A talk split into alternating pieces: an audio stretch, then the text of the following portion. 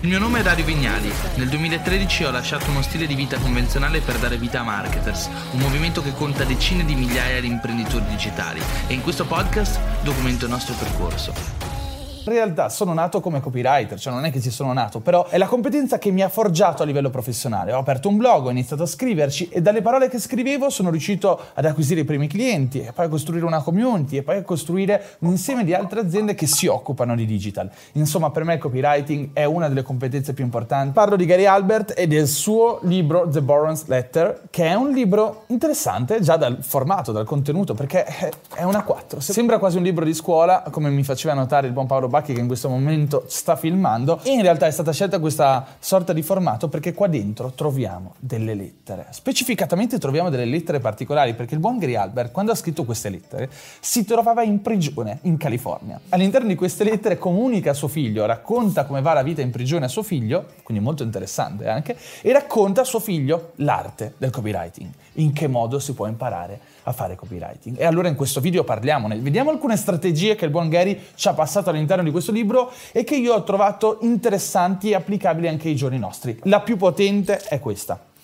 Praticamente il buon Gary Alper, che ricordiamoci scriveva in anni ormai passati e soprattutto scriveva lettere di vendita, quindi non landing page su internet, ci racconta che ogni copy deve essere scritto con l'obiettivo di risultare quanto più intimo persuasivo, attrattivo, come se ce lo scrivesse una persona a noi cara. E proprio per questo dice che ci sono due tipologie di contenuti quando si fa copywriting, coloro che finiscono nella pila A e coloro che finiscono nella pila B. Che cosa significa? Significa che un tempo, quando la gente riceveva la posta, non era troppo diversa dalla nostra inbox Gmail che possiamo avere oggigiorno, ossia abbiamo la cartella delle email importanti e poi abbiamo la cartella delle email poco importanti, spesso definita anche come spam.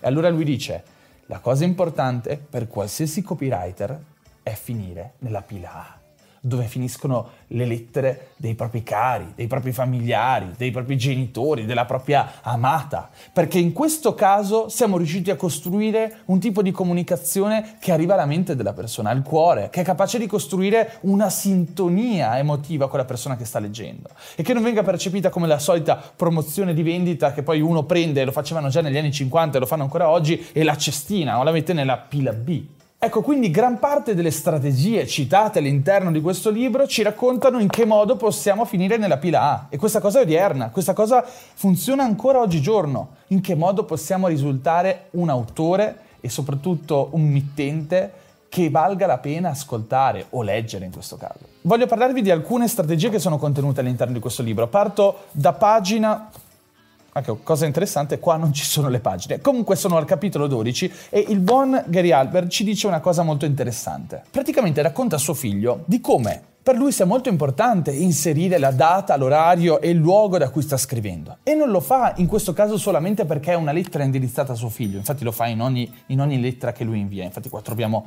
ogni capitolo è una lettera diversa, ma lo fa sempre perché? Perché quella sorta di semplice cosa che possiamo fare, ossia inserire data, luogo, orario in cui stiamo scrivendo, rende quella comunicazione molto più personale. Se io ricevo un'email in cui c'è scritto uh, Milano, ore 20 e 30, dallo studio di Dario Vignali, e poi inizia l'email, quell'email è molto più credibile, perché sembra che abbiamo scritto qualcosa pensato per essere una lettera. Non solo, costruisce anche un frame attorno, una cornice in cui in qualche modo possiamo identificare la persona che sta scrivendo. Ci immaginiamo Dario nella sua stanza alle 20.30 nella sua casa di Milano, non abito a Milano in realtà, però insomma ci immaginiamo una persona che ha impiegato del tempo per mandarci una comunicazione. Già questo semplice tips, questa semplice strategia aumenta di smisura le probabilità con cui le persone guarderanno e leggeranno la nostra comunicazione. E quindi ci dice una comunicazione con una data e un orario porta con sé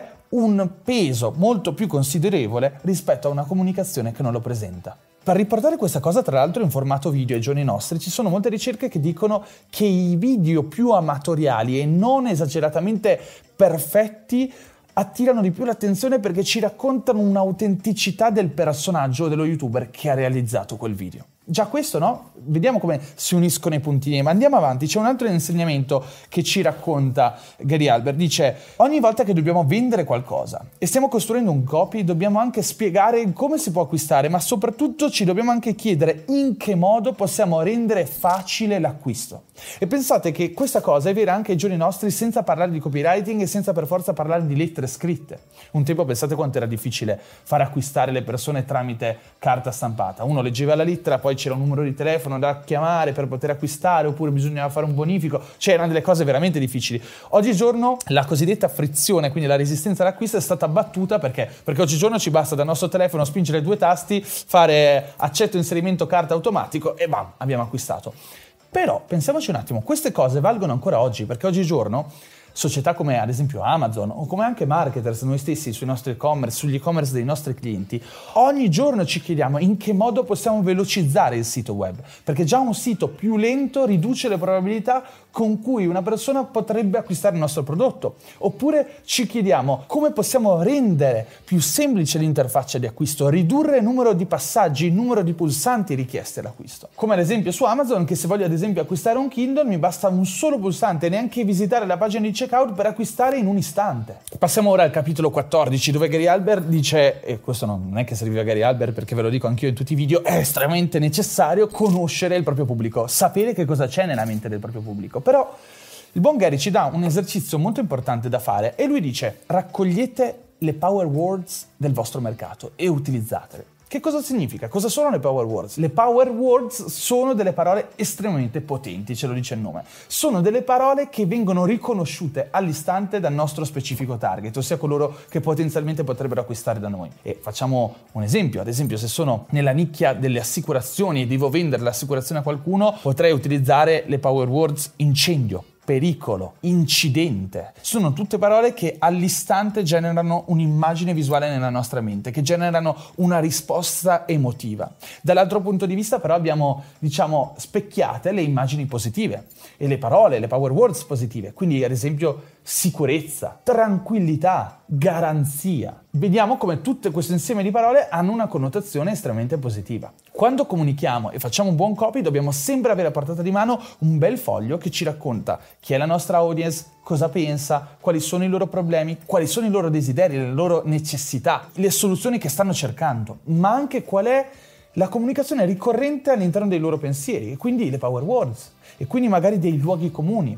Infatti il buon Gary Albert ci dice proprio che è importante avere una cassetta degli attrezzi, un insieme di file, documenti che teniamo a portata di mano e che ci aiutano a costruire una comunicazione che sia pensata per queste persone. Capitolo 15. Il buon Gary... Buon mica tanto perché se è in prigione ci deve essere un motivo, ma il buon Gary Albert ci dà un suggerimento di seguire il metodo AIDA.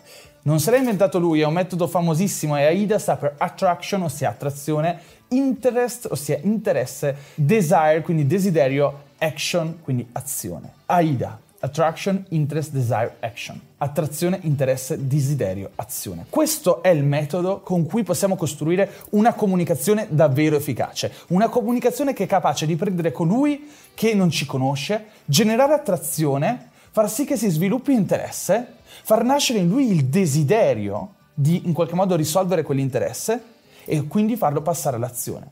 Che cos'è l'azione? Beh, molto spesso se si applica la AIDA nel mondo degli e-commerce, magari acquistare un prodotto. Se si applica il metodo AIDA invece nel mercato della politica, quindi nel mondo della politica, nell'ecosistema politico, l'action potrebbe essere far sì che qualcuno voti una persona. Ogni articolo di blog, ogni video, attenzione, ogni comunicazione copy orientata alla vendita può seguire il metodo AIDA ed è molto importante. Attraction è il primo step. Che cos'è l'attraction? L'attraction è la capacità di generare l'attenzione. Per generare l'attenzione bisogna impiegare veramente poco tempo, perché le persone che non ci conoscono non hanno tempo di capire chi siamo e soprattutto non abbiamo il tempo di giustificargli perché ci dovrebbero dare l'attenzione. Quindi l'attraction è quel contenuto minimo, estremamente breve, capace di subito generare attenzione verso il nostro contenuto conseguente, quindi più corposo. Ad esempio una bella headline, un titolo, un titolo accattivante, una foto, una foto che magari contiene un cerchio rosso con una freccia rossa che indica una parte della nostra fotografia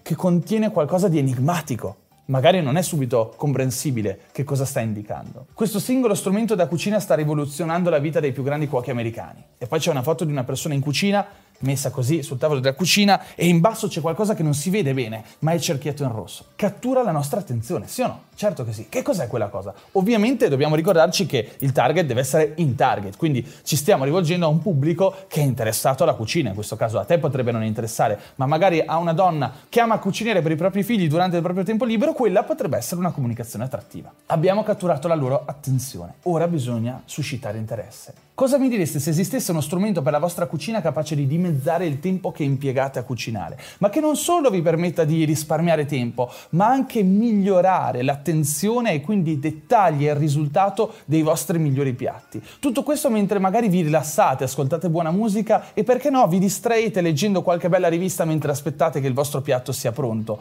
in modo da stupire i vostri cari. In questo caso abbiamo generato prima attenzione, ora stiamo generando interesse, voglio sapere di più. Di cosa vi sta parlando? C'è un puzzle, ma c'è qualche tessera mancante. Qual è la soluzione? E allora passiamo al prodotto. Oggi vi voglio parlare di Bimbi. Bimbi è un elettrodomestico, un elettrodomestico capace di farvi risparmiare tempo. Al suo interno troverete diverse modalità di cottura, ma soprattutto troverete la capacità in un unico strumento di miscelare al meglio i vostri ingredienti costruendo la ricetta perfetta. Anche se non sapete cucinare al meglio, sarete in grado di stupire i vostri cari. E bla bla bla bla bla bla bla bla bla bla. Continuo a costruire interesse. E poi passo all'azione. L'azione ovviamente è il momento in cui cerco di innescare l'azione. Quindi una volta che ho generato attrazione, attenzione, ho generato quindi interesse, ho iniziato a generare desiderio perché quella persona inizia a desiderare il prodotto, allora la devo far passare all'azione. E qui allora inizierò ad utilizzare tutte le leve delle promozioni, quindi potrebbe essere la scarsità, potrebbe essere un pricing efficace. E poi gli andrò a spiegare in che modalità può acquistare e ricevere il prodotto a casa sua nel minor tempo possibile o magari con delle semplici rate. Questo è un esempio del metodo AIDA, inventato qua sul momento, quindi possiamo fare di meglio, però sicuramente avrete capito come avere ben chiaro questo schema e saperlo replicare all'interno delle vostre comunicazioni Beh, può portare dei vantaggi e dei benefici incredibili, perché quando abbiamo un metodo riusciamo ad ottenere dei risultati nella maniera più veloce ed efficiente possibile. Ragazzi, io spero che The Bonus Letters vi sia interessato, vi sia piaciuto questo piccolo estratto che ho fatto, ve lo consiglio, è uno dei libri che più mi ha influenzato. Io vi ringrazio, da dare tutto, ciao, ci vediamo nel prossimo contenuto.